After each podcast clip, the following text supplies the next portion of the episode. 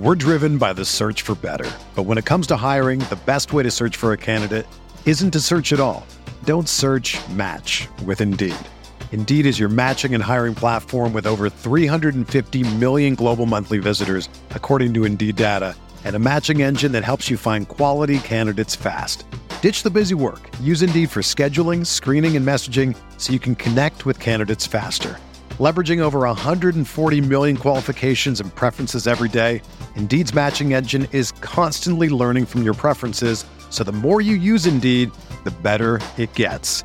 Join more than 3.5 million businesses worldwide that use Indeed to hire great talent fast. And listeners of this show will get a $75 sponsored job credit to get your jobs more visibility at Indeed.com slash BlueWire.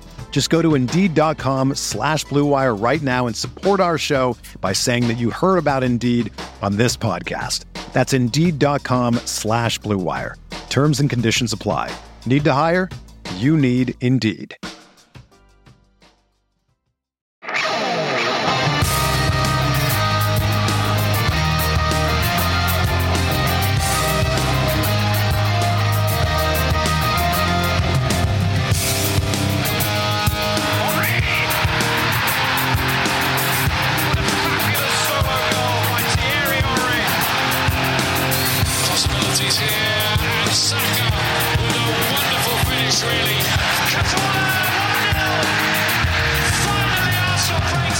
On a terrible day for Tottenham Hotspur, one fan suffered more than any others. After kicking Aaron Ramsdale at full time, he was now told he has to have a season ticket for the rest of his life. This is the Arsenal Vision post match podcast. My name is Elliot Smith. You can block me on Twitter, Yankee Gunner. That's right. True punishment to fit the crime. A man who attempted to kick Aaron Ramsdale and then fell on his ass has now been told he will have to watch Tottenham Hotspur play football for the rest of his days. And God knows you wouldn't want to do it because it is nasty, nasty shit. Uh, I know that Richarlison did a lot of dancing uh, at the World Cup. Did a lot of dancing. You know, we, we saw articles about who won the transfer window, the the transfer eleven. Richarlison made it into that. Uh, it turns out that he does have a specialty, and his specialty is absolutely losing his mind. Um, lost his mind at Tomiyasu on the touchline, lost his mind at Ramsdale, and I cannot wait for the FA charge in a week when FA charges have been uh, have been on the docket. Tottenham Hotspur, your FA charge awaits. We shall see how that plays out. But that is just one small, small piece of what was a great day, a great day, a great day indeed for Arsenal. As North London is red, you know, Tottenham get battered everywhere they go, even when they don't go anywhere. They still get battered. They're just, they're just battered. It's that's all they are. They should they should chicken fry that cockerel on the on the basketball, and just you know it should be it should be chicken fried Tottenham because then because you know they'd be battered everywhere they go. It's uh it's going to be a fun one. I think we're going to talk to Tim about the experience at the stadium. We're going to talk to Clive and Paul about the football that was played and the implications. I can tell you that we now, uh, by pretty much whatever model you look at, sit in pretty pretty pretty good position title odds wise. There's a long, long way to go, but boy, does it feel good. And I, I think we should all spare spare thought in this moment for a man who today dons the saddest of Chelsea shirts, slumped on a couch, preparing to begin his career at Chelsea Football Club, having twerked to the point that he has a rough backside for Arsenal, and that is one Mykhailo Mudryk, who will not be joining Arsenal. And I say to him, uh, "You have made a very, very poor choice, my friend, because we look really good and we look poised to be really good for a very long time. We got our our our just rewards, our desserts, our revenge for a game that was taken from us, played at half strength at the end of last season, and we battered Tottenham. And we're here to talk about it with Tim. You can find him on Twitter at Stillberto. Hello, Tim. Hello there. Nearly. Stillmanator. Oh God. Find him on Twitter at Stillmanator. Hello. I'd been doing really well with it. You know what I'm most impressed with is when we did the the the interview that we all did together at the artwork event. Standing there, a few a few uh, glasses of whatever they were serving deep there. I got it right there. So you know, I, I Maybe will always that's the that secret. That's the secret. Get a few glasses of something other than this strong coffee in my goodly morning mug uh, inside me. Uh, the phraseology there wasn't great, but okay. Uh, Clive's on Twitter. Clive PFC. Hello, Clive. Hello, hello. And Paul's on Twitter. Pause my pants. Hello, pause. Woohoo! It's a great day. It's a great day. It's a, great, day. It I got the It's a- arse cast stuck in my head. the intro to the arse cast is fantastic today.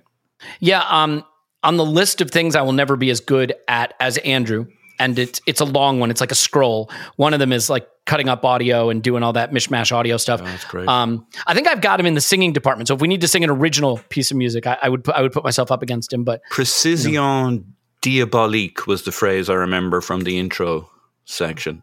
Yeah, I- I think Diabolical diabolical precision. We can all take, get that from context. All right, look, let- let- we have so so so so much to get to. Uh, Tim, you had quite the double. You went to the derby for the women, the uh, Arsenal Chelsea match at the Emirates. Um, I'm sure there'll be more about that on the Arsenal Women's podcast that you do. So I'll look forward to listening to that. But then you made the trip, uh, the short trip up the Seven Sisters to Tottenham Hotspur Stadium to see where they play NFL and occasionally some Premier League football. Um, so just give it to us straight. The atmosphere, getting in, what it was like, the joy, the singing, maybe the nervousness at, at the end. This was, you know, and it's funny, right? Obviously, I was in London this week. I had the opportunity to go to this game, and I thought, I'm not extending my stay to go to an away North London derby. Tim always talks about how nasty that game is and getting into that game is. And, you know, I, I'd be too nervous. I don't think I'd enjoy it. I'll save my, keep my powder dry. I'm coming back for Bournemouth at home, a, a much lower stakes game that I can feel pretty good about. But, uh, now I hate myself for all the decisions I've made in life. So, so tell us how spectacular it was. Yeah, yeah. I mean, it, it was incredible, and um, you're you're right. Tottenham's Tottenham Stadium is it's not re- well. Probably one end of it is a football stadium. Don't get me wrong; it's it's really nice. It looks really nice and all of that. But like the sight lines where we were, not very good. Gradients not very good. The screen is absolutely enormous and actually quite distracting. And I, I do wonder if that's um that's the thing for the players as well. It's it's a screen that's designed for NFL and they play the game live on it. Um, so and, and there's only one bar in the away end, and actually, look, I know the away bit is not the bit they're going to spend the most time on, but the away concourse still very cramped. One bar, like it's as nice as it looks on the outside and as good as that one stand looks, the rest of it has a very like um, multi-purpose entertainment arena feel to it. Um, but nevertheless, the, the actual atmosphere at the game. Do you know what was really really strange was in the oh, we were, a couple of us talked about this at, half, at half time. In the first half, the atmosphere. I, I want to be careful about how I describe this in the away end, but like it wasn't as raucous as it usually is and and the reason for that absolutely is I, I'm beginning to see this Because we knew it would, because we knew it would be easy. Because we knew it would be easy. I'm, I'm beginning to see more this season us turning into mini Man City, you know, and you know oh, sometimes like and it and it it didn't happen this weekend when they went to Man United, but you know over the last four or five years, City go to United, and you know City are much better than United, but you go, mm-hmm. well, all right, but it's a derby, it's away, United are going to be really up for it, and then you sit down on your Sunday afternoon on the settee and you watch it, and City just do two hundred thousand passes in the United half, and it's quiet as a grave. That's what it was like. It was it was like one of those City United games that I've watched lots and lots of over the years, where we just had the ball and they were just sitting there watching us. And um and it's and, and I think also because the attacking was going to the other end. So actually because the reason what separates the atmosphere in a derby is how much it matters. Everyone cares about this game more than they care about any other game. And that comes with anxiety. And so that comes with, you know, when the ball comes into your box. Like you say, we play Bournemouth at home. If Bournemouth put a cross into the box, like a lot of people will be looking at their phones, quite frankly. Tottenham put a cross into your box, and everyone's fuck. Get it away! Get it away! Get it away! and like it, it's the urgency that's what makes a derby atmosphere. And in the first half, there was no urgency in the game because we were absolutely just all over them and they were sitting there and watching us do it. And and so that doesn't actually make for like a raucous atmosphere. What we were doing was we were just going we got to score. We're, we're so on top. We got to score. And when we scored one we were like got to score again. Like that, we're so on top of them. And even after the second one, I was like, we got to score again. Like 3 0 at half time would not be an unfair representation of what's happening here. And we all know what Spurs are going to do in the second half, what they do in every game. Mm-hmm. They only play in the second half, but particularly in this game, they're going to do that. in the second half, you got a little bit more of that urgency in the atmosphere. Um, a little bit because a few more of those nerves creeped in and all of that. But once it got to about 82, 83 minutes, I think everyone kind of, you sense that the home team, the home fans have given up. You start to see them sneaking out. And, and then it, and then it got really, really fun and uh, you know, like lovely rendition of Tottenham get battered um, and everything like that in stoppage time.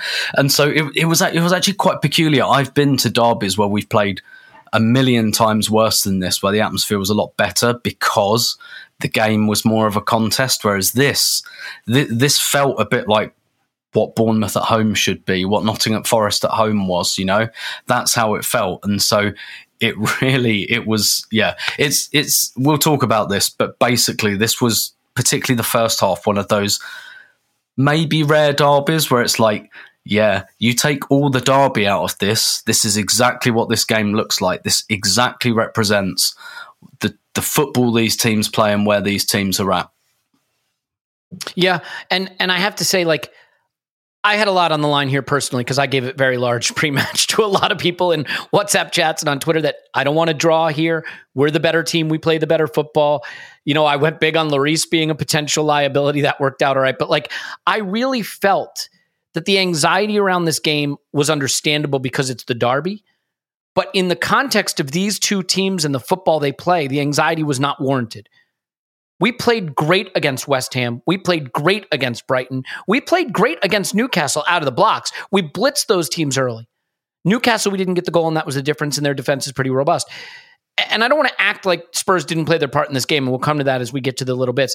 I, I took notes in this game, and my opening note, you know, I kind of set it up with like what my pre-match thoughts are, and I just said Spurs have Kulusevski back, rest of the team is shit, and like it really, really is. And Sarr and Sessegnon and and um, uh, what's his name, the right right back. I can't Oh. think of it. Dow- Dougherty, Doherty, Doherty, whatever. yeah, Højbjerg, Ho- Højbjerg. I mean, Eric Dier. like any. Oh my God, he is Elliot. dreadful. Eric, mm-hmm. Eric Dier starts for Spurs in 2023.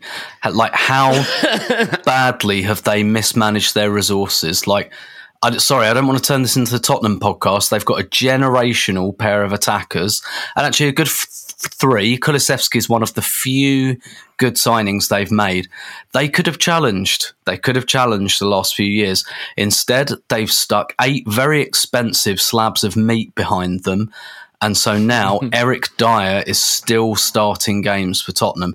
They have wasted tons of money, and I'm very much enjoying watching them get their comeuppance for that. Yep, I I think that's ex- extremely well said. And Clive, right off the bat, you know, you you have to Arsenal's. I think that one of our USPs right now is we get out of the blocks fast. We show our intent quickly, and we put teams on the back foot. And and I think the the deeper that front three of Spurs has to sink, the more trouble it's going to be and we got them pushed back. We got them sinking deep, and and they really, really looked like they couldn't match our intensity. They couldn't match the quickness, just the way the ball was moving. And the player for me who set this whole game in motion was Alexander Zinchenko. I I marvel at the performance that this man put on in the derby, stepping between two players. He was right side of midfield. He was left half space in the attacking third. He was in the left back position. And I had concerns about his defending when we signed him, but he doesn't have to defend because he's so good at anticipating and, and cutting off the ball and keeping the ball. Whatever you think of Kieran Tierney, who's an excellent player, I don't know that anyone's transformed us, even Gabriel Jesus, as much as Zinchenko in terms of the way we can play.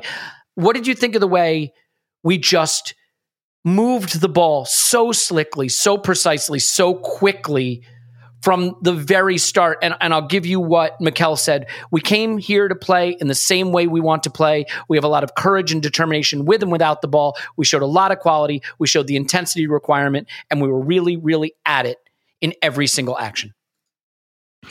Yeah, so how how I saw the game, right? So obviously, for those who are watching Spurs a little bit, they don't start games very very well. And I actually thought in this game they tried to start well.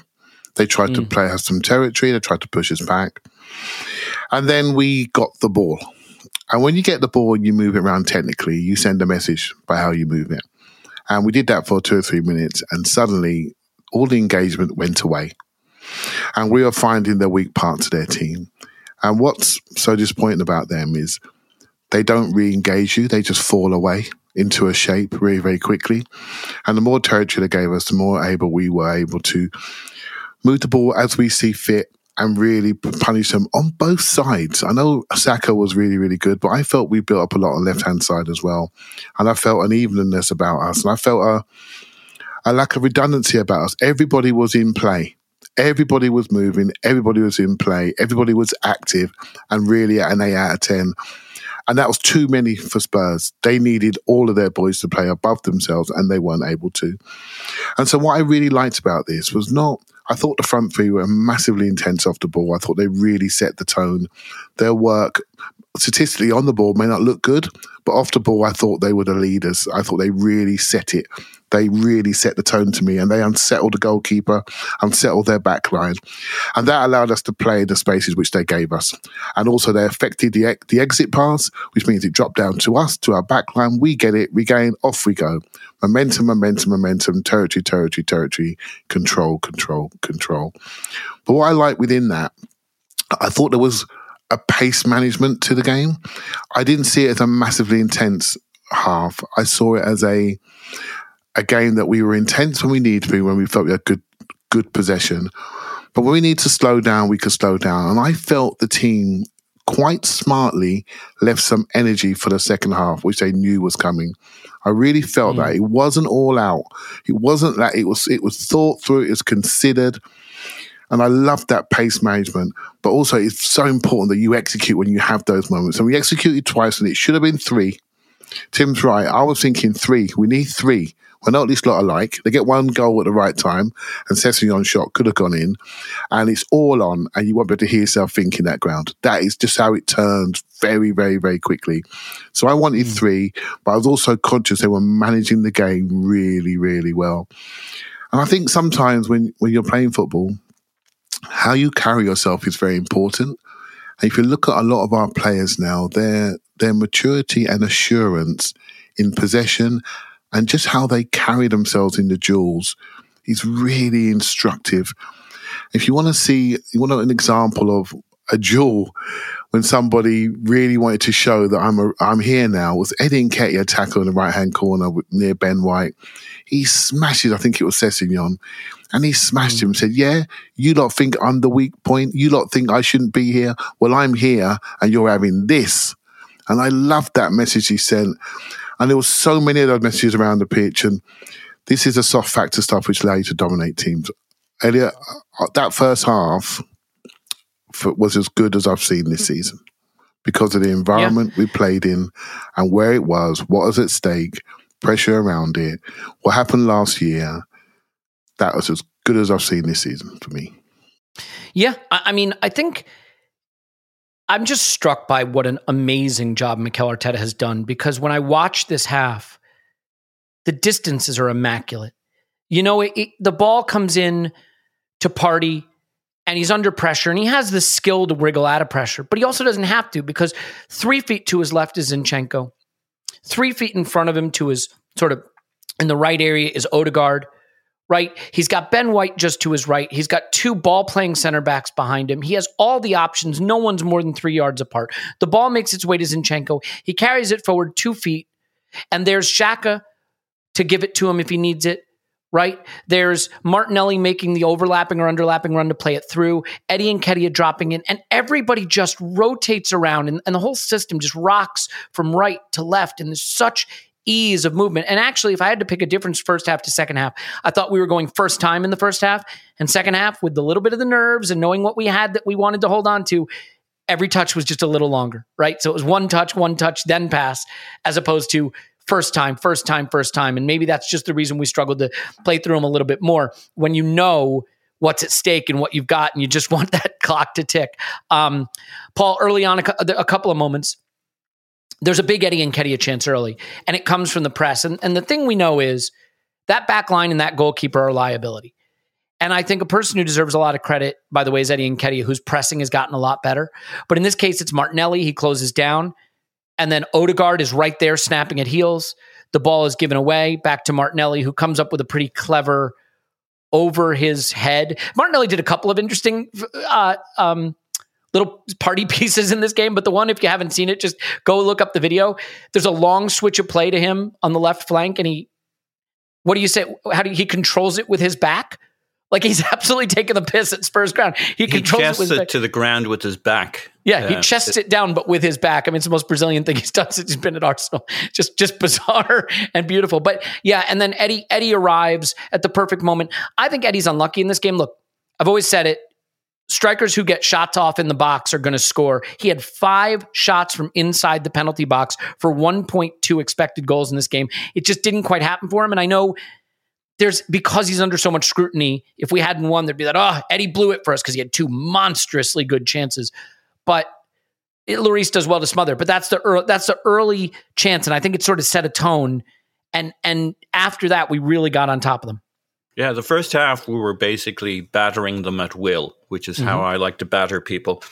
Um, like we, they had three in the back line, but they ended up having five in their back line, and still Saka and Martinelli had space wide, and still Saka got to isolate Sessegnon on a regular basis. Um, we kind of got them whichever way Partey with the ball over the top to expose them so that Sessegnon got punished every time he pushed forward. Um, I think Partey was a big piece of this with Zinchenko. But the two of them are so fluid. The two of them can spot the passes and again make those passes at will. Partey had a couple of dodgy moments, but over when he wasn't when he didn't have a couple of dodgy moments, he was busy being sublime. Can I just say something about that, just real quick? Because both Zinchenko and Partey had giveaways that could have cost us. Zinchenko had one right on the stroke of halftime that nearly led to the penalty that VAR overturned. They couldn't even get their jammy penalty. That's how much they suck. But the reason I bring it up is Partey and Zinchenko having that giveaways is a byproduct of their willingness to be vertical and progressive in their passing and try the hard passes. You get nowhere if all you do is play the safe pass. So I, I'm willing to, to make that trade off. You know. Anyway, go ahead. Yeah, and then, like you got to show a little leg. You got to take a little risk. Um, y- You're basically inviting the other team to play a little bit too. I mean, if they if all you do is have them sit back, uh, not saying you make a mistake deliberately, like you like to be imperious and perfect, but like uh, w- one of the moments is uh, Partey dallies on the ball and they press him quickly and he manages to get it off i think to white or saliba and they work it around that guy and down the pitch. Well um, that's that's part of the i'm vulnerable come for me.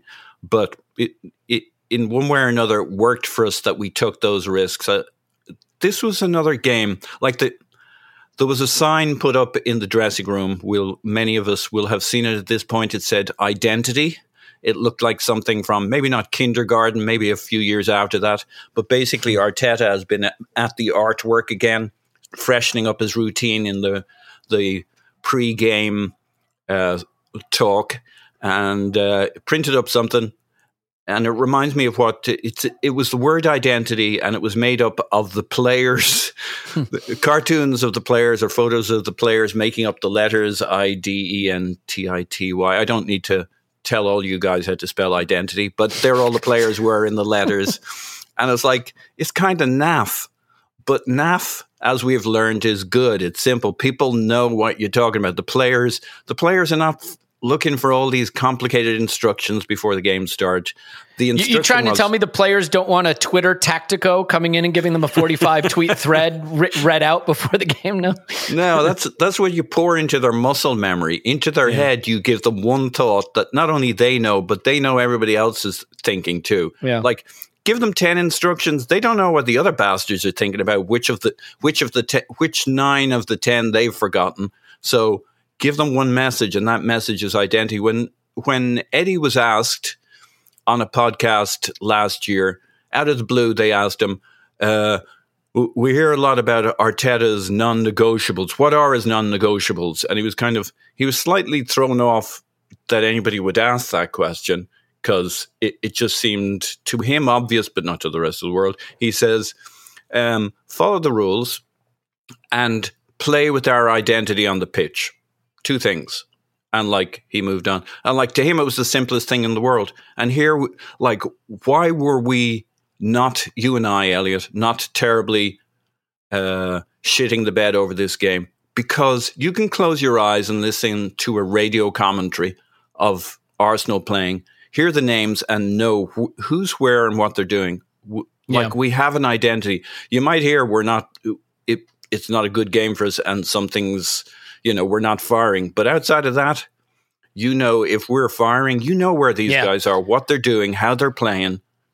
Uh, they know. The opposition knows. Still can't stop it because patterns. Yeah. Zinchenko popping up left, then popping over up right. The eye-catching thing is, oh look, Zinchenko's over the right-hand side of the pitch because basically everybody else knows their spots, but he's kind of the freest of the free men. Um, Mm-hmm. And I do enjoy it when he shows up on the right because he's there for divilment. Um, I just love. I like. I agree with your initial premise, Elliot, that you felt good about this game. We got the better football. The only thing that makes you nervous in a game like this is there's always a red card. There's always a penalty. They have those things called referees and VAR decisions and weird shit that goes on. Yeah. But like team, if you can take all of that out and it's literally two teams playing football, we're we're not just a level of to know Oh, you're going to win the. NLD. Yeah. You have to be more than a level. We're two, three levels above these guys. Look, it's been since 2014, and we've had better teams than Spurs at other times since 2014, and we did not win at their ground. So you're right; it's more than just the quality. But I, I think every time there's been a test this season where someone said, "This is where they come unstuck. This is where we're going to see the fragility. This is where we're going to." I mean, people were trying to latch on to a scoreless draw at home to Newcastle as the sign that we weren't going to going to do this, and I, it's just at some point you passed every test. The test was Chelsea away, or it was Liverpool, or it was Spurs at home, or, you know, I mean, the only one, the United away, ironically, VAR has told us they screwed us in that game. They've literally told us we got that one wrong, the one call that cost us that one loss. Um, otherwise, we'd be invincible again. Um, anyway, Tim, I, I do want to get your thoughts having maybe more of a bird's eye view on the Zinchenko thing though because I this is this is really the crux of it for me. If you ask me what is the single biggest difference in our in our game this season to last season right now the way we're playing, it's what he's doing because yes, Jesus has been transformative, but he's not playing right now and we still look like we've looked. I don't know that there's another player who can do quite what he's doing in terms of all the areas he can operate. And it, it, there's, I said this on the instant reaction, but it's not just that he's a pass master. He will carry it beyond a defender if there isn't an obvious progressive pass. He he he provokes the the other team to come out of their shape, and you have to do that to find openings. I I'm just marveling at what he's doing, and because he doesn't make the last pass, I think these players sometimes fly under the radar, right? But you can't call him a left back. I don't know what you call this position, but he's playing it in a way that I think has has allowed us to take the game to the level we're at right now. Yeah, I mean it's very Cancelo at City, isn't it? Although in, in, a, in a slightly different way. I don't think Cancelo has as many touches and things like that. It's just he's not really a left back, and he's almost like a freelance footballer somehow. Just I will pop up where I'm needed, kind of thing. To to always you know create that pass for someone else. And I, I was looking, um, well, I was writing an article about Gabriel last week, and I was just looking at the overall just like glancing at, I was trying to find some stats for Gabriel and I was looking and like touches in the middle third, like Zinchenko's way ahead of everyone in the Arsenal team. And like, obviously we all know what he's doing, right? But like, that's still extraordinary that a left back is doing that. And um, it's, it's just, you know, I've I've used this phrase a couple of times this season that there are some players that make the system, and then there are some players who are made by the system. Um, and, the, and and it's roughly half and half at Arsenal. I'd say there are probably five players where you go, they make this system work, and then there are probably like five players where you go, they're really good, solid players, but like the system maybe makes them look better, which sounds like a criticism, but I mean it's not really. It's just like saying we've probably got like five elite players and five good players, kind of thing. He's he's one of the players who makes the system and like I, I really liked what um, Paul kind of said on the instant reaction because it's how I feel like about how he's never seen a player who can kill you with a with a sideways pass before, and it, it is totally that phrase that Arteta used last season after the Watford game where he talked about two hundred thousand passes in the opponent's half. I mean, about one hundred ninety five thousand of those as Zinchenko. Basically, it's Yeah. it's just really that kind of he, it's almost like he teleports because you don't really see him running or sprinting. It's just, it's very like Mork and Mindy somehow. He just like, he just appears out of thin air and there he is to bump well, it's funny. You can imagine. You can imagine Tim. I, I, ironically, I said something similar on the instant reaction because when you're watching on TV, you can't see the whole pitch. So he literally appears in the camera shot, and you have Yeah. no idea how he got there. Yeah, yeah. I mean, ostensibly he's past his midfield partner, right? That's that's what happens. That's really Mm, yeah. the space he's in. But he pops up everywhere. He's just basically he's always the spare man. That's effectively what he does. And Mm-hmm. in this game in particular, where Spurs not only played two midfielders, but their midfielders were Højbjerg and Sarr. I mean, come on. And he, he basically he just always gives us an overload. That's what he is. He gives us the overload in whichever area we need the overload at any one time, and he just pops up where he's needed, like a I don't know, like you work for a company and you need a job doing and you get a contractor in. he's just like he's just like a constant contractor. um, and Yeah, and yeah. and the, the other thing it's it's made me do is like, and I, I kind of uh, don't do and don't like this, but like when I watch Tierney play there, like I, I'm I'm being really harsh on Tierney now when I watch him. There were a couple of times against Oxford where he just walloped the ball out of play, and I was like, Yeah. no, that like you, you. I'm sorry, you can't do that anymore in this position because like you're hmm. competing with like one of the best passers in the league. So like you at the very least you've got to try and do, like you can't just run into the center circle and smash the ball out of play. Like you can't like you're not playing for Celtic anymore. And unfortunately you're not playing for Arsenal 2019 or 2020 model anymore. Like this is upper level what Zinchenko's doing. And he's mm. just it's it's it's quite simple to see isn't it really when you think about it? Like we all saw improvements last season. We all liked what we were seeing.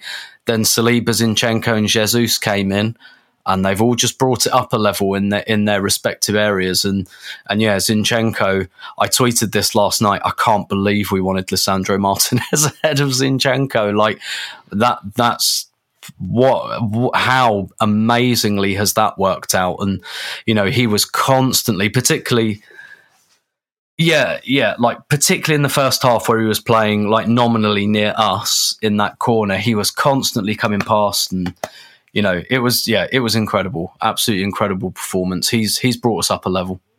Yeah, I think that's well said. Um, and I just I wanted to make sure we focused on him a little bit because I think in a game where Saka created a goal and Odegaard scored and Partey was running the, the show in the midfield and Rams Ramsdale had saves that we're going to be talking about, it's easy to look past the guy who enables everything. But I, I don't I don't think we should be looking past him because I, put put this in your mind. Try to picture that game plan and that performance with Tierney instead of Zinchenko. And again, that's not a knock on Tierney it just changes everything you can do. So I think you have to praise it. Clive, let's let's go through a couple of the a couple of the critical moments um, from from this game, and and one of them is obviously the opening goal.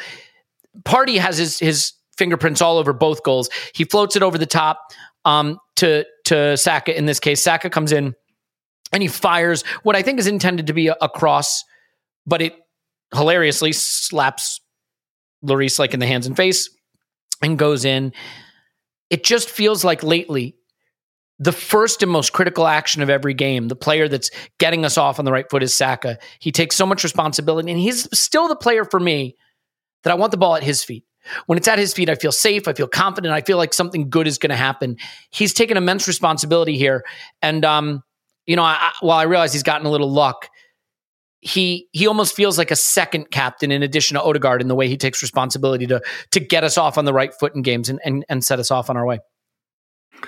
Yeah, I, I know that when you do this, you you sometimes want to point out individuals, but I can't help but look at this from a from a unit Collective. perspective, from a team. I, I, mm-hmm. I can't help but do it, and I I think it's really important. You use the word enablers there. I think there are a number of enablers on the pitch, right? So, for example, Ben White enables Zinchenko to play where he plays. The fact he's multi-purpose could be a centre back, could be a centre back in a three, be a right back. There's many different things that allows that rock around. You know, Xhaka's positioning is enabled by the work rate of Zinchenko behind him, Partey behind him, and the work rate at the front three. And Partey gets the room because the front three are pinning five people back. And then they're, they're worried about them. So they, they don't want to leave their posts.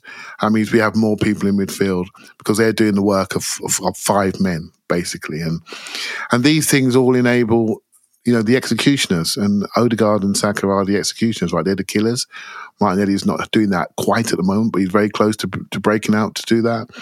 And they're the killers, so, so they have to be able to execute. And and Saka's always the one, isn't he, that steps forward first for me. And um, and he's quite interesting to listen to. Uh, I did a lot of Spurs content in the lead up and the since. You know, there's some great channels, uh, guys, some great channels. Really nice. for it. really, well, no, genuine, genuinely nice football people, just like us. They're football fans, just like us, and they're hurting, right? And they, but sometimes you learn about your, you learn about your own team through other people's eyes, and they Yep. were petrified of Saka, petrified of him. They changed their team to manage him. Perisic had been playing; they couldn't pick him. Now we don't notice that, right? He's one of their best players. They couldn't pick him because they couldn't trust him. So rather than play Davis, they played Sessegnon. He got he got roasted. He got roasted. He was scared. He tried. He's a good player. He tried, but he, he was out of his he was out of his depth, and and it's just our poise and, and our ability on the ball that just really impacted them. And uh, yeah, I, I I know what you're doing it, but I just can't help but look at this whole unit. And it was the no, unit. you're right. You're 100 percent right. It, it was the unit that made them step back. Everybody, there were two players coming into the game I was worried about in Saliba and Ramsdale, but nah, then they were they were top as well. And again, you know, just, I can't help but be honest about how I felt pre-game. I wasn't as confident pre-game, and then I just heard a Gary Neville interview, and he said he'd been around the ground talking to Spurs fans, and they were extremely worried right? And hmm. and so, so yeah, we have our own worries, right? Because we're we're surrounded by non-Arsenal people, and we don't want to fall fat on our fla- on our faces. But they were extremely worried, and I got notes today telling me that even at two 0 people were were ready to walk. They're ready to walk out because they knew what was coming, and so maybe we're overly nervous. Um, maybe we even we are learning to appreciate the quality at the moment. Um, there are some risks there that we are carrying at, at, with the present squad. Uh, hopefully, we deal with it. If we deal with those risks, we, we've got a real chance, mate. A real chance. Yeah, and I think honestly, we probably should have had a third, and had we had a third, then I think it goes to four, five, six. But something about it just being two at halftime, I think we played just a little more conservatively second half. I think Spurs had their tails up just a little bit to try to get back into it because that's what they do. Let's face it, our- lack of a player to bring in off the bench to go push for that third goal, fourth goal. I mean, eh, you know, I don't want to bring us down on a day after we've just won the Derby away, so I don't want to focus on it. That's a conversation maybe for Thursday's pod. And by the way, we will be rewatching this. Clive and I are going to rewatch this later today, and we'll have the rewatch out tomorrow. So if you want to rewatch that first half with us, we'd love to have you. But like, I, think, like Paul, I, I think we we had just enough today, right? And and uh, well, not today, but yesterday. I, I think we will eventually need more as this season goes. And Mikel's been clear he wants it to be more. And, and whatever your take on whether we shouldn't or shouldn't have done Mudryk, there'll be the need for more. But for right now, this tiny, tiny group we have is getting it done. And and I think Clive's right to call it a collective. It, he's right. Like in terms of conversation, I find it easy to point to specific performances, but it is it is really a collective. The the second goal, you know, again, eh, talking about the collective, Saliba, who I think was back to near his best, which was really important for us and great to see because that ca- that's going to carry beyond this game. Saliba heads down, but not just down or out. He heads to Partey. Partey has three Spurs players around him. He pirouettes and pokes it out to Saka so that that can set us on our way. Saka slides a perfect ball across to Odegaard, who fires it in the back of the net. It's a similar type of goal to what we saw Partey score in the home derby, right? And by the way, I I would I would pay a lot of money for that Partey volley to have hit the back of the net because that might have ripped through the net, through the back of the ground, and gone all the way back to the Emirates. Um, and and what a statement that would have been. But th- this is a thing that we seem to do when we get the chance to counter. We break out. We get it out to Saka or we get it out to White on the flank, and there's that sort of supporting run right there in the half space that you know you slide that square ball through and there's a, there's a shot on from the top of the box and we do that quite a lot. Odegaard scores. He had actually taken a similar shot earlier that was well saved by Lloris. Do you think that goal sort of sums up uh, the the quality of the performances from Saliba to Partey to Saka to Odegaard to really be the one that I think made the result assured at that point? Yeah, it does. Um, these guys, like, there are phases in all of these games now where the ball just keeps coming back to us. Uh, we press them in their third, we get the ball back, uh, we go again. And this was one of those periods in the game where, like, Lor- Lloris has done a long clearance because we're pressing everybody uh, in the middle third to the halfway line, and he's like, I, I got nobody to pass to, so he does an old fashioned lump it down down the pitch. Um, and our our two centre backs, like wh- while we're talking about the team and and the units and the integration of it, like one of the reasons I wasn't afraid of the North London derby is our two centre backs and White, that three at the back, the pressure that builds. Like uh, one of our comparisons, thoughts, concerns is that our rivals in this are Man City in going for the title, and they got so many brilliant players, but I don't really understand their back line. Like uh, Pep has his whole thing and it works for him, but like you sense vulnerability there anytime things aren't really clicking for them. And you look at our back line, even on a bad day, our back line is intimidating. Saliba and Gabriel Magalhaes and White is formidable. And if there's any issue with that, you bring on Tomiyasu in one of the positions. I mean, you can have a back four of basically guys who can play centre back and who can attack. And who can kill you by spinning and, and dribbling upfield, Saliba, White, Tomiyasu. Um, and that pressure means it's always coming back at them and it's always coming to Partey plays a, a, key pass in that move for the second goal. Saka, Odegaard, bang, you're in again. And it's just wave upon wave in certain phases in, of games. Uh, it means the reason you can go with a fast start with these this team is because the, the centre backs can push up so high with such confidence and know Son and Kane aren't going to hurt them. Um, and everybody else can then relax into their position. They don't have to keep cheating back to cover for the counter.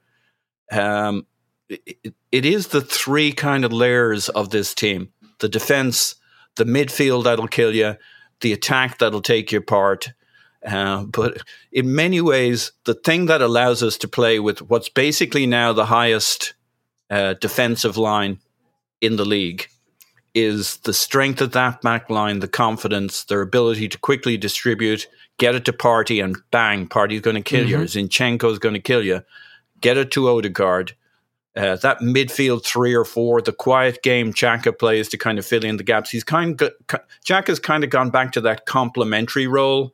It's like Oh, yeah. but he was he was brilliant in this he game. Was uh, he was? And by the way, you call it a complimentary role. If Eddie Nketiah has a better first touch on the counterattack in the 70th minute, when Shaq Xhaka has the pass of the game, like that goes from being complimentary role to being an Odegaard esque assist. If Eddie can get his first touchdown and slot that, so and that's not a knock on Eddie. It's just wow, was that that was he he had some really really eye catching moments in this too. He does, but but it's it's a bit like my Willian triangles. Like oh, I no. just go to watching Xhaka sometimes in the quieter the games where he's perceived to be quieter, and just mm. see that he's doing this complementary thing of leave Partey with the dance floor, leave Zinchenko doing his things. Where do I need to be to keep things ticking along and to cover the counters? Um, I, I just felt the second goal was like we were on this tilted pitch where everything was going to come keep coming back at Spurs, whether they liked it or not. They they now had five in their back line, not three. They couldn't get out. They couldn't make anything happen. Um, and it's the layers of that team, the the back line, in particular that back three, because Zinchenko's floating around midfield, uh, the freest of free men. Um, it was beautiful. Yeah, and I mean, you know, to to to the Xhaka point, right? For a long, long time, I think all of us said about Xhaka, the problem is the whole team goes through him. Number one in passing, number one in touches, right? Number one in all this stuff. Now he's a distant fifth in touches, fourth in passes, but he's completing 98% of them. He misplaced one pass in the North London Derby, right? He's creating, providing assists. He's dropping back to rescue players when they've been pulled out of position and he has to drop back to fill in. And oh, by the way, you know what he's getting right? He's getting the attitude right, the mental side of the game. Xhaka used to play with this heat and passion and emotion and fire and he still does, but he plays with the right amount of it. He he really seems to have found where his anger and his his passion can help the team, but where that line is where it doesn't hurt the team. Although it did give us one of the funniest moments I've ever seen in my life, which is Mikel Arteta, big shit eating grin on his face, walking Ramsdale away from the fan who had kicked him and away from Richarlison, noticing Xhaka's gone back to have a nibble and sprinting back to go get Xhaka to make sure nothing goes wrong. Maybe his his finest moment of the day. Um, yeah, just a beautiful thing. We need to get to Ramsdale, obviously, because like Tim, sometimes I think when your keeper has to make saves, people use it to say you didn't play well or something like that. But like your keeper is part of the game. I think Spurs would love to have had Ramsdale in this derby, but we had Ramsdale and they had Lloris, and that is a big advantage Arsenal. And mm-hmm. I it's a position I somewhat ignore because I tend to think if you play the better football and you're the better team, that ultimately your keeper will be a sideshow and you'll go out and you'll win the game without him. But I'm starting to reevaluate that because this could have very easily been one of those games where we outplayed Spurs and we walk away saying, How is it we're not winning this game? And the reason we are winning this game is because of Aaron Ramsdale. Yeah, absolutely. And and that's the thing. If you're a good team, that shouldn't happen every game. In fact, it should probably only happen once every four or five games. True. But mm-hmm. that's that's a lot of points that your goalkeeper can win you. Um, you know, look, if you're in the relegation zone, you need your goalkeeper to do that all the time, basically. But if you're a top team, only once in a while. And it reminds me of the conversation we had about Gabriel after Leeds away on a day when we weren't very good and we needed to grit it out. And Gabriel was the one who was like, okay, this is my type of game today. Um, you know, and, and he came out with the with the kind of man of the match performance. And and this time it's been Ramsdale. And, and I do think I think there are so many sides to this. I think first of all, this is his type of game as well. He's mm. spoken about how he feeds off the energy of the crowd and he's spoken about how he likes engaging with the crowd because it that's a motivator for him to keep a clean sheet and to you know and so obviously like and particularly in the second half behind that enormous one-tiered Spurs stand. I mean I, I bet he loved that but that's all soft factor stuff yeah, he he made some really really good saves, some really critical saves. He's also such a valuable part of the way that we do actually play football. So mm. even on those days when you know he's a bit of a spectator or we don't really need him to fling himself around the goal, he still contributes so much to the way we play. And I, I feel like for such a young goalkeeper, I feel like his judgment is so good. I think, um, uh, listen, everyone will be listening to all of the podcasts this week. I know I will. I've got about another five queued up for tomorrow. So, but I thought James made a really good point on the Arsecast when it's like, how many proper Ramsdale howlers do you remember? like not that many and even even like the best goalkeepers i remember when alisson first signed for liverpool and he made a really big mistake when Liverpool, I think, drew with Leicester, and Klopp said something like, "Yeah, he'll do that once a season, and this is his one." But he'll do so much more for us. And I, remember being astonished by this statistic from last season that um, the only team who conceded more one on ones than Norwich was Liverpool. And Liverpool do that intentionally because they back Alisson so much in that situation. And like, I'm, I'm not saying he's quite there yet or that we should go to being that cavalier, but Liverpool weren't always that cavalier. It took them time to really build that kind of trust and go, okay, we can leave our defense open because Van Dijk will get there. He'd like, if you can beat Van Dijk and then Alisson, and again, this is not a contemporaneous example given hmm. the season they're having. But for the last few seasons, that's what it's been, right? It's been like, well, if you're lucky enough to beat Van Dijk, Alisson's right there. And I feel like Ramsdale's becoming that goalkeeper because he's only 24, which is like that's a baby in goalkeeping terms. And yeah, I, I think I think he plays on the line really nicely. He doesn't give me the Jens Lehmann kind of yips where I'm like, yeah, you're probably going to get sent off. I don't get that at all. No. Um, he's got the right balance between bravery but not being stupid. He's cavalier without being like over. Like he, I just think he's really judicious with the way he keeps the goal and and the way he distributes the ball. He has a much better feeling compared to when he first arrived for like about the temperature of the game. Like, when do I clip the ball out to my fullback? When do I play short? And when do I go, do you know what? Actually, I catch the ball, I fall on it, I wait 15 seconds, and then I cannon it up the pitch. He's got a much, he's got a really good feel for the game. And like, honestly, when you consider his age, he could, he could go to the absolute top um, in goalkeeping terms. I really think that. The funny thing is, the sa- so the most important save he makes, in my view, is the save on Son in 18 minutes. We've had if we've had a bad habit this season, you guys, we've conceded too many goals right after scoring. Right, like where you just need to, right, just keep the game. Like the one that really comes to mind is United away. Right, didn't they get the lead back right after we'd equalized pretty soon after? And I feel like if we had just held that game for a bit that our football would have taken over again and we could have won it, but we conceded quickly.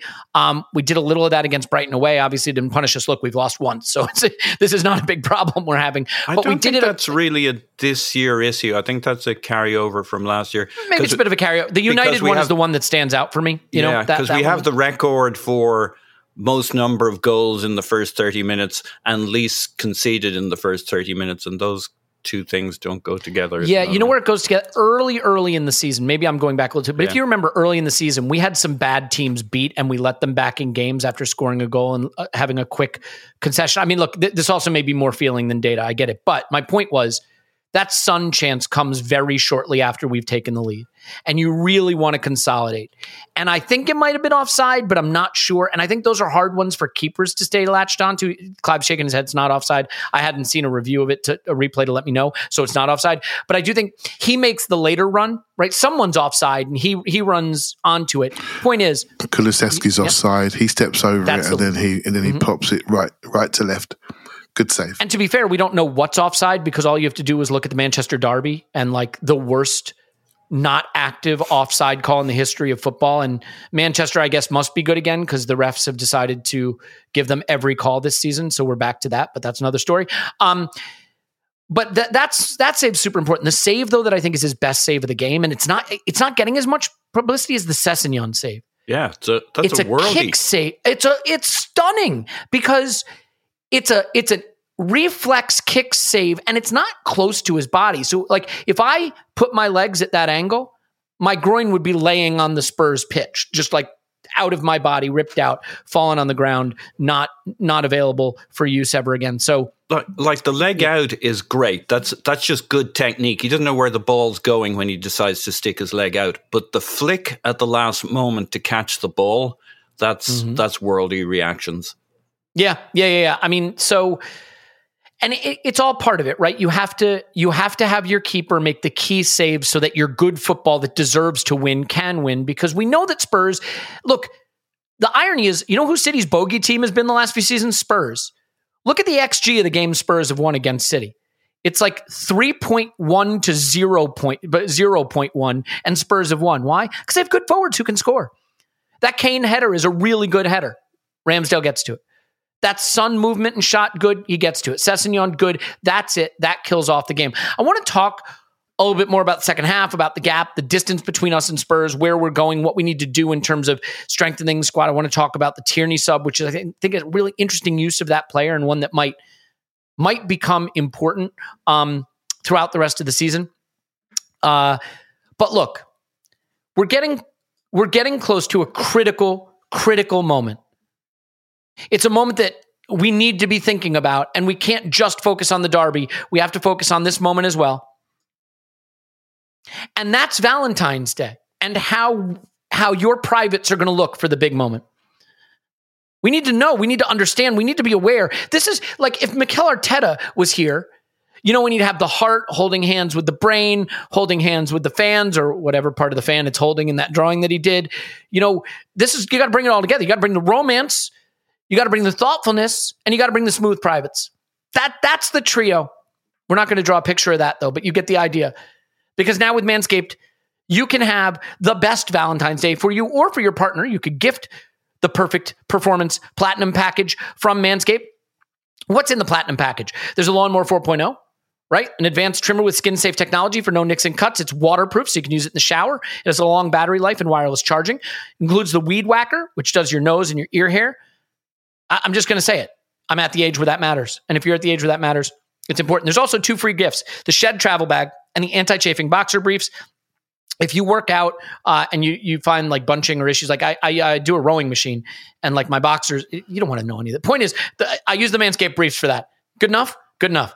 No platinum package is complete without the ultimate hygiene bundle. So you get the premium body wash, two in one shampoo, and the deodorant, and much more. The deodorants for downstairs area, not for the uh, underarm area. Okay. You get the idea? Do it now. It's a platinum package. You need to get it for Valentine's Day for yourself or for your partner or for both. Get 20% off and free shipping with the code ArsenalVision at manscaped.com. That's 20% off with free shipping with the code ArsenalVision. Join Cupid and shoot your arrow with Manscaped this Valentine's Day. Don't know what that means. Don't want to know what that means. Uh, you know, it's all it's all good. It's it's all good. And this show is sponsored by BetterHelp. BetterHelp is online therapy. And, uh, you know, look, I, I, just, I mean, I know we're all feeling really good about the football right now, but it, it's interesting to me how many people will come to me and say, you know, a nice thing about the podcast or something, but in their message to me will say, I've been going through a hard time or I had a hard year. It's been, a, it's been a rough time for me.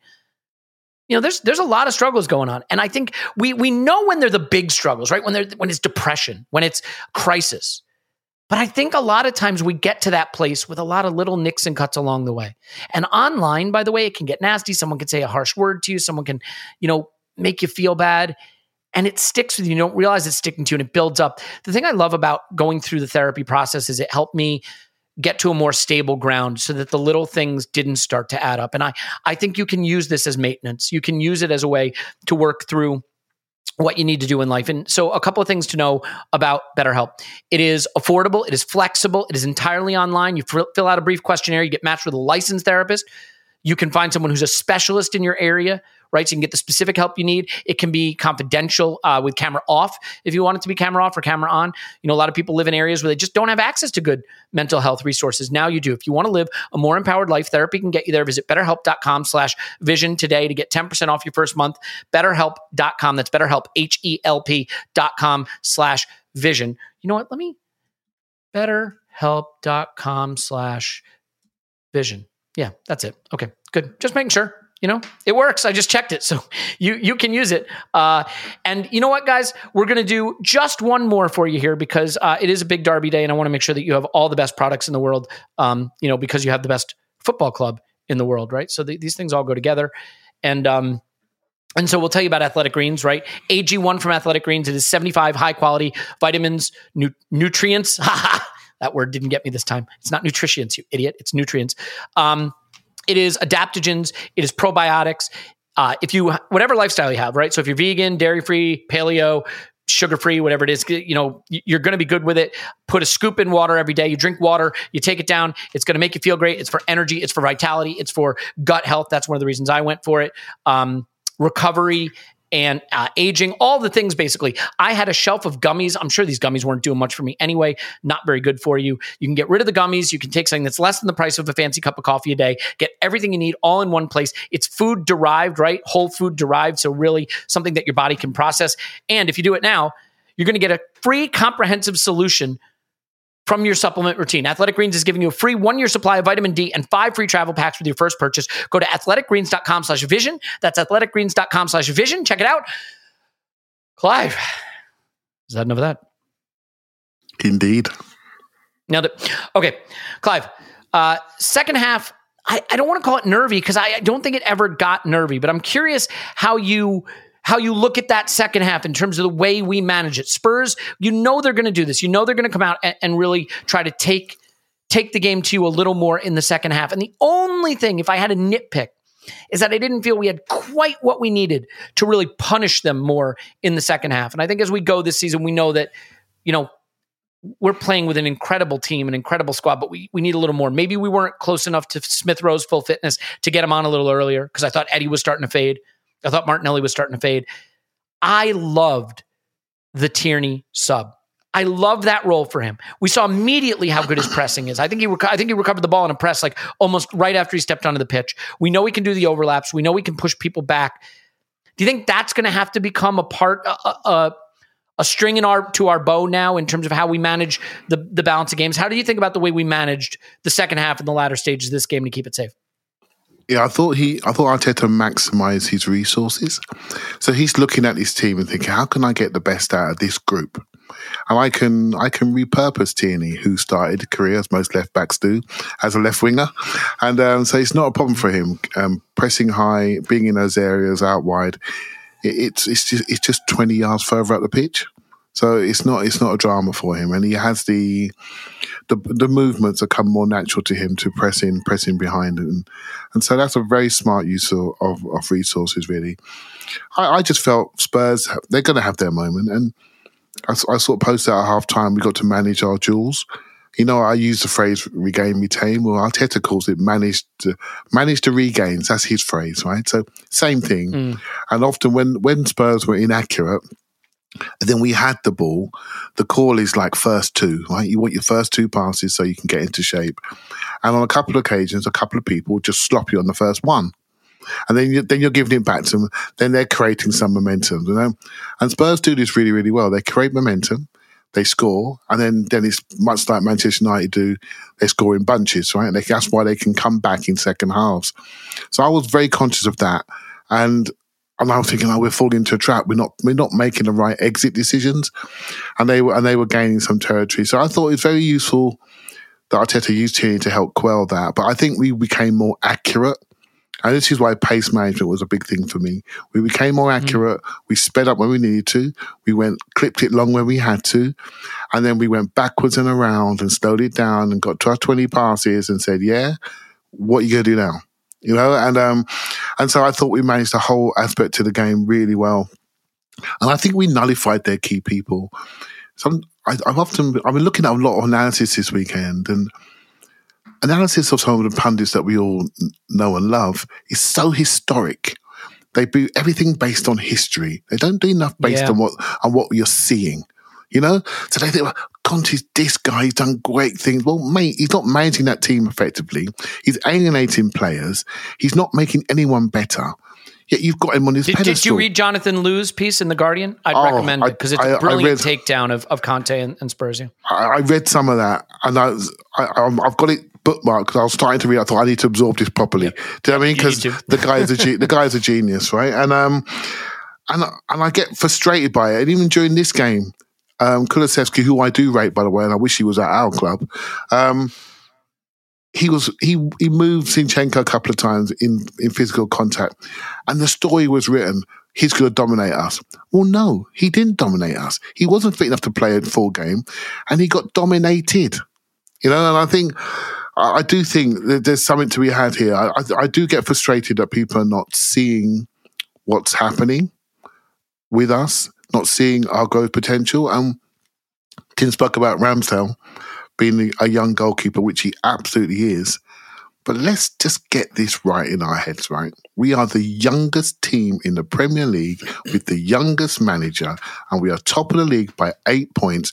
And all I want to talk about is us standing around referees when we make a penalty appeal. I mean, when this is this is not good. This is not good. This is not good assessment, analysis of the football that we're playing. We're not perfect. But hold on a minute. We got we got two academy kids in our front line. You know, we're not perfect, but we're trying to do things the right way. And I and I find it incredibly frustrating, incredibly frustrated how we're perceived by people who should know better. You know, they mm-hmm. should know better. I, I, I don't that's coming across that I'm frustrated. they should know better. No, well, I, I mean, they should they should know better. But but Clive also, I think the the narrative about Arsenal. I mean, you you still hear dumb things like they don't like it up them, or you know they try to walk it into the you know like people just they develop a trope about a club and it sticks for so long, Clive. You know. Yeah, absolutely. So I'll give you another example of how we should react.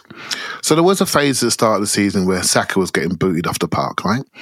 And and I, funny enough, it was at the Chelsea away game that you know Tim couldn't go to, so I got his ticket. Right, so like, uh, so I was there, and I watched how we resolved that problem during the game, and how we passed to him, rather rather directly to him. We passed two yards inside, and he ran onto it, and and I thought this is a smart way to take away the collisions.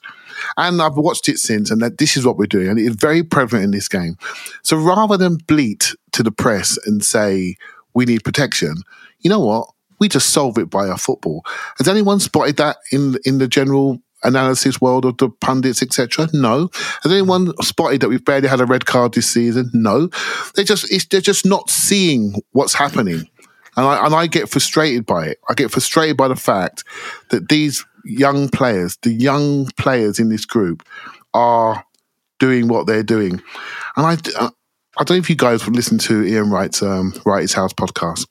He did a wonderful section on how the press treated Emma Raducanu. And he said a line there is in, is an analysis, and he sort of said, "What is it with our young, with our media, how they have a they don't really respect young people when they're overachieving. Paraphrasing, and I feel that about Arsenal. They're not respecting the young, the youth of the group and how we're overachieving, and they should be using this as an inspiration, not as a way to cut them down. And I find it very frustrating. So I'm a bit frustrated at the moment. So if it comes across, it took you off off piste, but I think it's something. It's probably a reason why podcasts like ours that are sensible about the football most of the time, sensible about the football, do quite well because people are sick and tired of that, of that lazy, poor, historical analysis. It doesn't allow for evolution and progression and development. And I, and I don't notice it quickly enough, in my opinion. Well, they're going to be forced to notice it now because we are absolutely going to go on and win this title. Paul, what do you, what do you got to add to that? Um, yeah, uh, I I see what Clive's talking about. I thought Arteta did a masterful job in the press conference yesterday. He was asked about the incident with Ramsdale twice. Mm. You know how how did what did he see the Ramsdale thing? How did it impact Ramsdale? Uh, how did it impact the the the kind of the afters of the game? And like Arteta didn't miss a beat. He saw, he said he saw a beautiful performance from Ramsdale. He mm. said he saw beautiful football. Um, they brought it up again later on. He says, I don't want to spe- spend one second taking away from the performance and the game today. Um, that's how uh, there are certain things under our control. The British media is certainly not one of them. Clive's absolutely right. There's going to be a lot of that. What heartens me is how many of the, if you like, the thought leaders, your Jonathan Liews, um, mm. those kinds of the people who should be listened and who will be listened to by those who are open to hearing it, they all get it. They've had it. They've mm. got it for some time. I mean, J- Jesus, even Jamie Redknapp, waxing lyrical, pundit after pundit. Anybody, uh, I'm not saying Jamie Jamie Redknapp's worth listening to, but uh, on the other hand, any pundit worth listening to, any pundit whose analysis you should be listening to, gets that there's something going on here, and you know that's the other side of it. There, the people who are not for moving are not for moving. Fuck them. Um, yeah. Anybody willing to look, think, see that something's going on? How many different versions have we heard of other supporters, other pundits looking at teams saying, you know, they really ought to consider doing an Arsenal as if it was that easy. You know, just get a young manager and a bunch of young players. What could possibly go wrong? Um, so, but we always knew we were going to hear this once it started clicking why why don't we just go and do an Arsenal? It ain't that yeah. easy, folks. No, no, it absolutely isn't. And uh, a couple bits and pieces, by the way. I think we should mention that the players who were at risk of being banned for not banned, but uh, suspended for the United game did not pick up a yellow. So not only did we go win the derby away, we managed to keep those yellow cards away. Um, Gabriel picked up a dumb yellow, but he's fine. Because um, was was it for dissent? I want to say, or time time wasting. Time wasting, I think. Time wasting. Yeah, yeah. You could have done without that. Um, let, us talk about a, a, few of the funnier things, Tim, real quick. Richarlison comes on, uh, I believe, around 71 minutes. Yeah, for Doherty.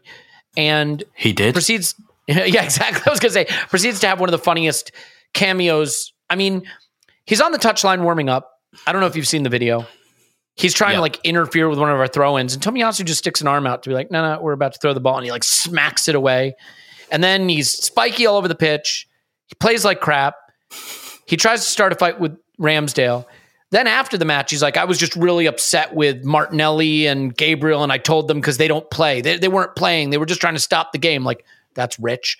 Um, I mean, Tim, you are our resident Brazil expert. In a, in a, in, in maybe three minutes or less, what the hell is wrong with Richarlison? This guy is something. Is it just that he's stuck at Spurs and he's miserable? It, it, could well be. It could well be. He's gone from Everton to Spurs, so you know some unhappy mm. clubs. I don't. I, I actually I found this really useful because I've always before he went to Spurs really warmed to Richarlison. Mm-hmm. Um, he does like a lot of good stuff for social causes in Brazil and, and things like that. And uh, but yeah, on on the pitch he's a bit of a dick, but he he was really wound up for this game. And I don't know if it's you know he had like um it, it's because for Brazil at the moment, like he's having a really good time. He's on a scoring streak.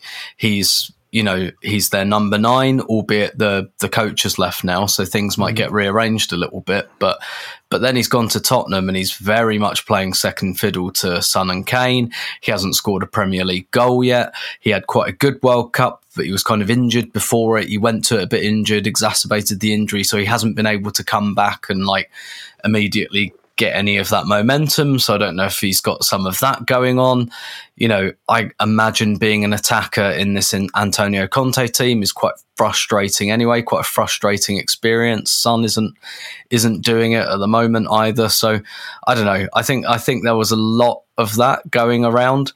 And yeah, he was look, he was just a dick. And and and that's kind of, you know, like I don't mind him like not taking Martinelli. Like Martinelli knew, you know, he was being a bit cheeky there as well because he knows that Richarlison can't shake his hand in front of like all the Spurs players, and Martinelli was doing it to get a rise, and he got one, um, and all good. And yeah, like I'm sure there's a great picture of Ramsdale just about to kick the ball out, like kind of laughing at Richarlison. You know, all this stuff on the pitch all fine, all fine. Even like you know, slapping Tomiyasu's. I mean, it was like bit OTT, but you know, all fine.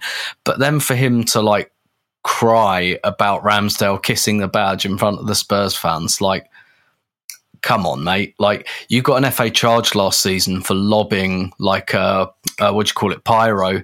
Like there was mm-hmm. pyro on the pitch and he lobbed it back into the crowd. It's like you you literally got an FA charge for lobbing pyro at your own supporters. so like you really can't protect. Basically, what happened was they got humiliated and he didn't like it. And he was just having a bit of a cry. That's what it. Yeah. That's all. That's all it was.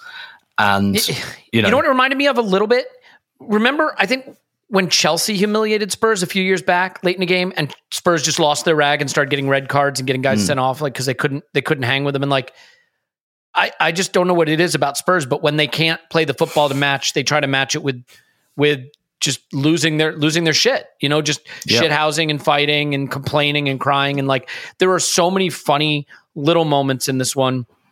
Um, I mean, first of all, just Conte looking miserable. Any any image of Conte you can find, the guy looks like I'm a celebrity. Get me out of here. Like that's literally what what's going on there. And Jonathan I, again, I think deals with that brilliantly in his Guardian article.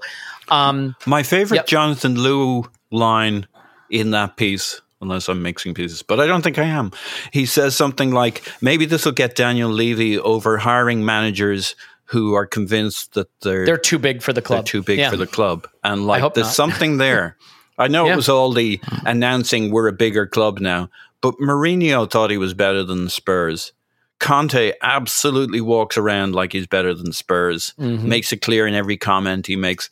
Uh, to think I was so concerned that Conte would actually finally win them a trophy, not a good one, because that was never going to be happening. But you know, something sad, a Carabao Cup or something like that. Of course, he's not very good at cup competitions, but like to think that I thought he could get Conte to Carabao Cup winning level. Jesus. Uh, just to heap some dirt on them, by the way, like you look at where they're at now. Son is done. Like Son is done. That that's over. He he has my famed age cliff has come for Son. Kane will get there soon. I don't know that he'll be staying this summer, but that's almost done. I don't know that they'll get Kulusevski full time. I don't know if you're Kulusevski if you sign with them. I think that's still alone right now. And Bissouma's not working out. And Sessegnon's not the answer. And, you know, Perisic is a million years old. Conte's going to go. It, it's it's a really big possibility that Spurs are heading down the shitter. And I, I, you know, I'm absolutely here for it. Jed Spence, great call, Tim. He won't play him. He won't even play him. And you know, like careers are being ruined there. Yves Old players. Yeah, yeah. I mentioned him. He he just doesn't look like he fits. It's all um. Yeah, It's he's worth mentioning twice, though. I mean, he's a great Yep. player, and he's been Well- destroyed. Yeah, I, I mean, whatever, whatever qualities he has, they, they're not being taken advantage of by Spurs. I, so, well, Clive, a couple of things here. Firstly, I want to get to the how we finish games part of it, but can I just quickly get your thoughts on Nketiah because, like, I I loved this Nketiah performance. I, he just didn't find the back of the net. He did. There are two skills, and you know how like after the game, Twitter starts to find little moments and put the videos up, and they're usually things you maybe didn't notice. There's one he does by the touchline, the right touchline, where he absolutely kills a couple of guys with a, with like a rainbow flick, and then for that sh- he there's there's a shot he drives straight at um straight at Lloris. It's a bit tame, but to create the shot, Mar- I think Martinelli slides the ball to him, and he he kind of clips it over the defender, and he's in. And it's it's just a beautiful piece of skill. He had five shots inside the box, as I mentioned. They're a little too at the keeper in this case. Um, but but Clive, I I think Eddie is growing into this role and and he deserves huge credit because the best thing you can say is we don't look a hell of a lot different. We kind of still look the same. He's getting the shots. The goals had been coming. They didn't come in this game, but that's okay. Can save him up for United. I think he deserves credit because there's a lot of people, myself included, who felt that the delta in quality between Jesus and Eddie might make it difficult for us to keep playing the football we want to play. And I was dead wrong about it. And he deserves he deserves a moment to be praised for that. Yeah, I thought his influence and impact on their back line was huge. I thought he pinned them really well. I thought he worked very, very hard. I thought he did well in the air. And hey, look, we can all sit here and criticize the missed chances. I'm, I'm not going to bother because football and missed chances shock. We, we're going to be here forever if we're going to do that. And there were Jesus does it. I, you took the words out of my mouth, uh, and I've been consistent about this. Jesus' impact and influence to us is massive. Okay, his ball carrying is, is super elite, right? So we we haven't quite got that, but we've got a lot of the other stuff, a lot of the hard work, a lot of the pressing, a lot of the availability. That's very important. He's available in different ways, and I do like it sometimes when he just goes long. I really like that. You know, it's a different, it's a different thing. Jesus doesn't really go long off first phase.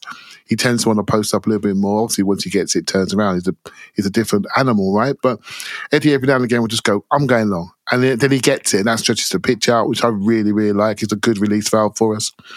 I thought he really impacted their back line. I thought he, he looked confident.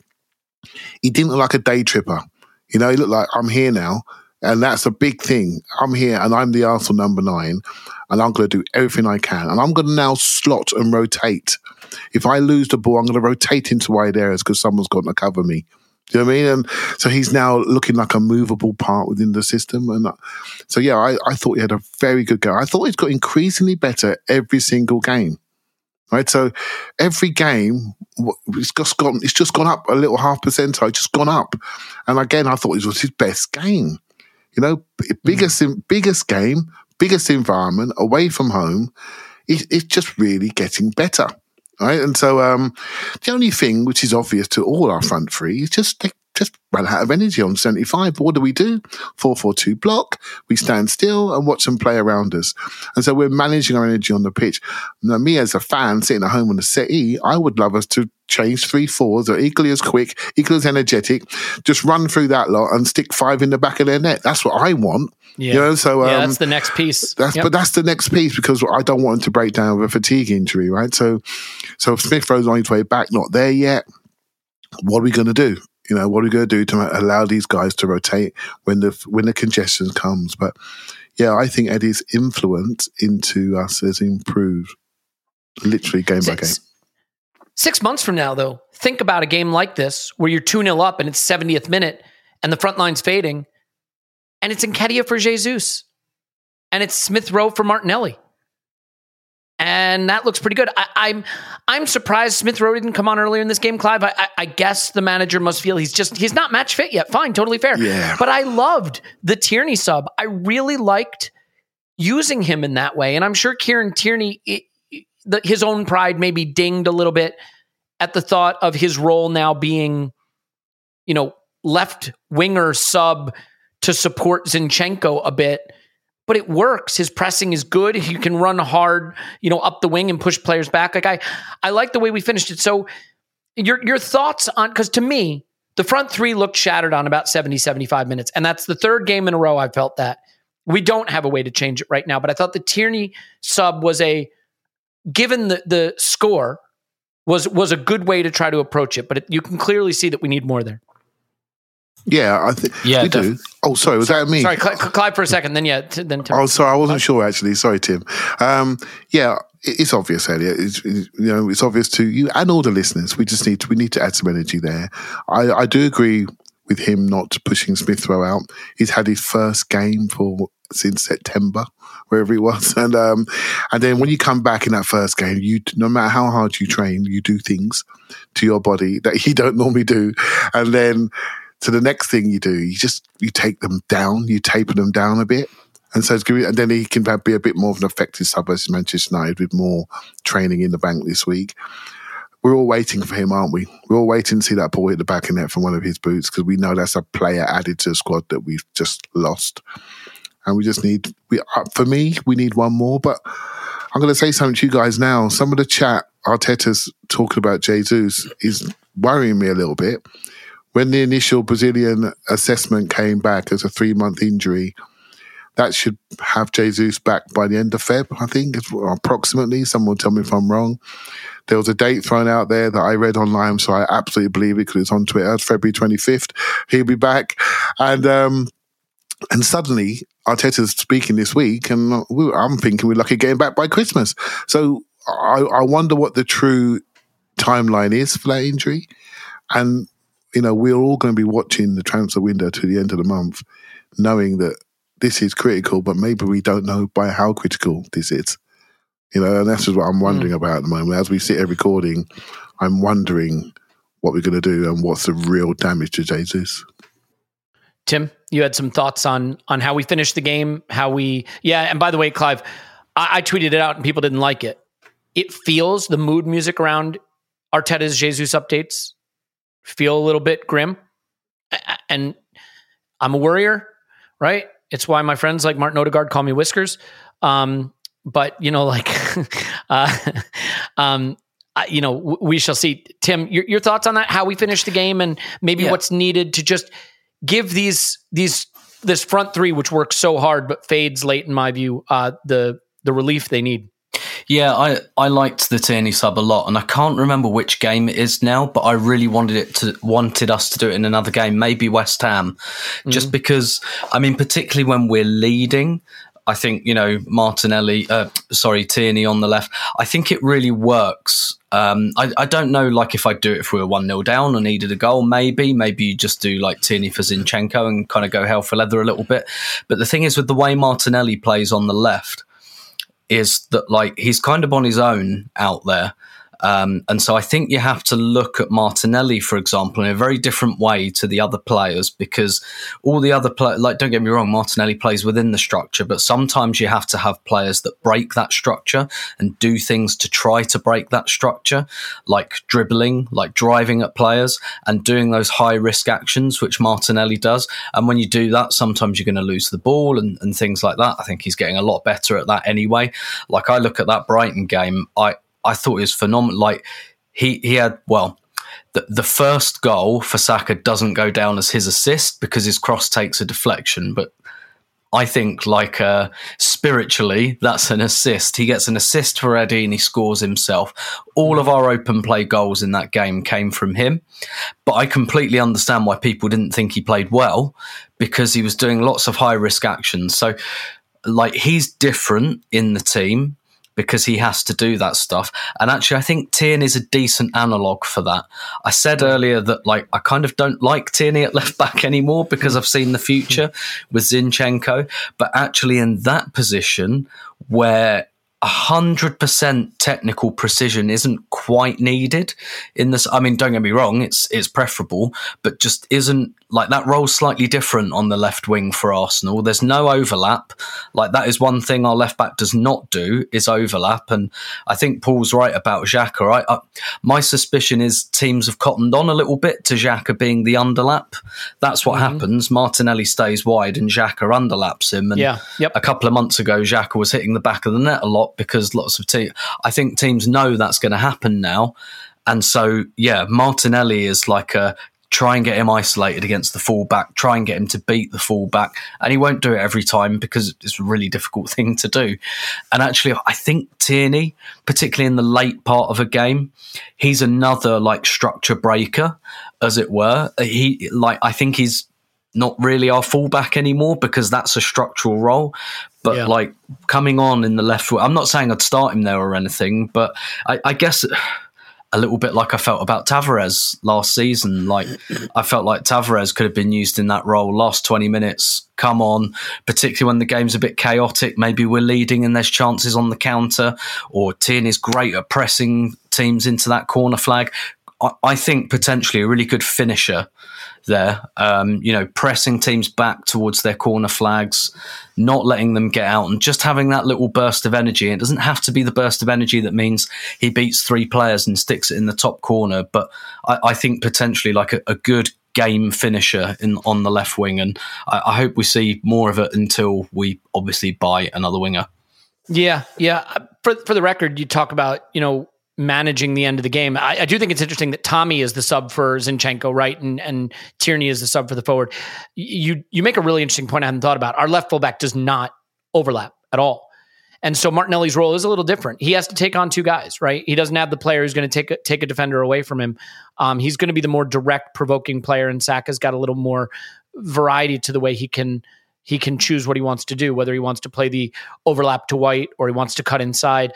Um, I thought we managed the game really well. I want to call that out. Eddie went to the corner flag once, right? We're not seeing the dumb stuff. Shot from 35 yards in the 88th minute. You know what I mean? Players were going over and winning fouls. That we we weren't doing the dumb stuff that we did once upon a time, right? Ma- just manage game poorly. I can think back to the bad old days of you know Eboué giving away penalties in the 109th minute. You know we've got we've got a long painful history of doing some dumb stuff. This team, I, I think Arteta hasn't just coached them to play football, he's coached them to be really thoughtful. And a big part of that is the man that he's chosen to be captain, Paul. Whatever he is as a footballer, and he may be the best player in the league right now, he is a tremendous leader of men. You know, for the record, the only current player to show up at the art event the other night was Martin Odegaard. That's not a knock on any of the other players. He gets what it means. He gets it. He gets what it means to show up, to be there. And when I was interviewing, what did, what did he say? I'm so, pr- I appreciate the opportunity to be here tonight. There's a humility and an, and, and even if you're like, well, that's false humility, he gets it. He gets that he's a part of something that extends beyond just going and, and scoring goals. I think the fact of the matter is, he represents the club with that kind of class and dignity that you want. He clearly is beloved by his players. He has that ice cold composure in his veins. And oh, by the way, some players crumble when you put that captain armband around them because it's too much for them to handle. His game has gone up a level with the responsibility. I'm massively impressed by the level that he has added. I thought he could be good. I don't think I, I knew he could be this good both as a leader and as a player. Yeah, you see, part of the reason he was the right man is think of who Arteta was when he was our captain. He was presented himself professionally, immaculately. Mm-hmm. Um, he wasn't like there are many kinds of captains. In many ways, Martin Odegaard is the closest thing we have to what how Mikel Arteta sees the captaincy. Um, he has a he has a Xhaka for the heart.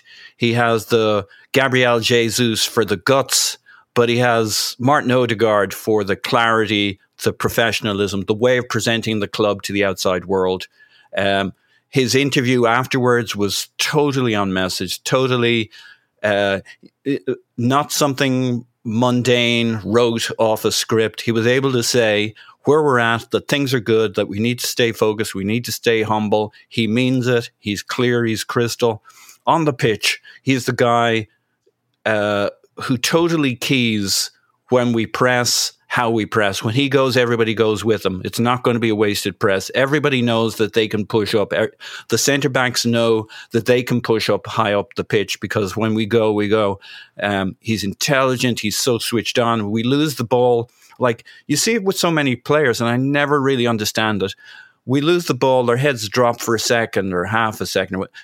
Odegaard's never takes his eye off the play, and the ne- losing the ball is just the next step to getting the ball back in a better position. He never blinks. He's always scanning, always looking. The other thing I notice about him is he doesn't scan when he thinks he's going to get the ball. He scans when the next guy is going to get the ball from the from the first guy. Um, he's always looking for who's where and what comes next. Um, he's probably quite uh, close to that Norwegian uh, press. Uh, pro, uh, sorry, chess prodigy because he plays football like a chess match. He never drops his concentration, never stops thinking about the next move, and he keys the press, which is so integral to us keeping control in these games. Um, and his work rate, talking about guys who, who get a little tired after 60, 65, 70, you don't look at him and think, oh, he's going to be this uh, physical colossus. But what a fucking engine! Yeah. And that's physical and mental. He's on it all the time. Uh, it, there's the, Jan Åge Fjørtoft. Sorry, Elliot, if I can mm. interrupt you while mm. I'm talking. Um, yeah. Jan Åge Fjørtoft uh, talked about the history lesson of Martin Odegaard, and he talked about how when Pep was at Bayern, he tried to get Odegaard to come from Real Madrid rather than go to Real Madrid to come to Bayern. He said he wanted to make him the best player in the world. Um, well, imagine how many conversations Arteta and Pep will have had about Martin Odegaard along the way. He knew what he was b- buying beyond the loan period. He knew the quality of the guy and why he wanted him in his club. Yeah, yeah, it's it's interesting, right? Because I can't. I think we were burned a little by Mesut Ozil, and so I think there were some people who just naturally made the lazy comparison between Ozil and Odegaard, right? Like a a creative player that plays between the lines, and is he going to fancy it on the tough days? He's, but they're not analogous there's a steal to Odegaard's game and Odegaard's approach that that that I don't think was always in Mesut game, at least not for us. But my my point is now we're at a point I can't envision a scenario where the club and the, the fans aren't unified in their support of Martin Odegaard. It's been a long time since we had a captain like that. You know, it's been a very, very long time since we had a captain that just sort of uni- united everybody in, in feeling it was the right choice of the person to represent us. L- let's wrap up with just this a little bit, Clive, the joy of it, right? Like, Here's the problem. Because we're in a title hunt now, because we really are title favorites, probably, you don't get to stop and enjoy this. Eh, you have the risk of being like, what's next? It's United up next. Are we going to win the title? Who are we going to sign? What are we going to do to get? And like, I want to make sure that we take a deep breath and just enjoy beating the piss out of Tottenham on their ground.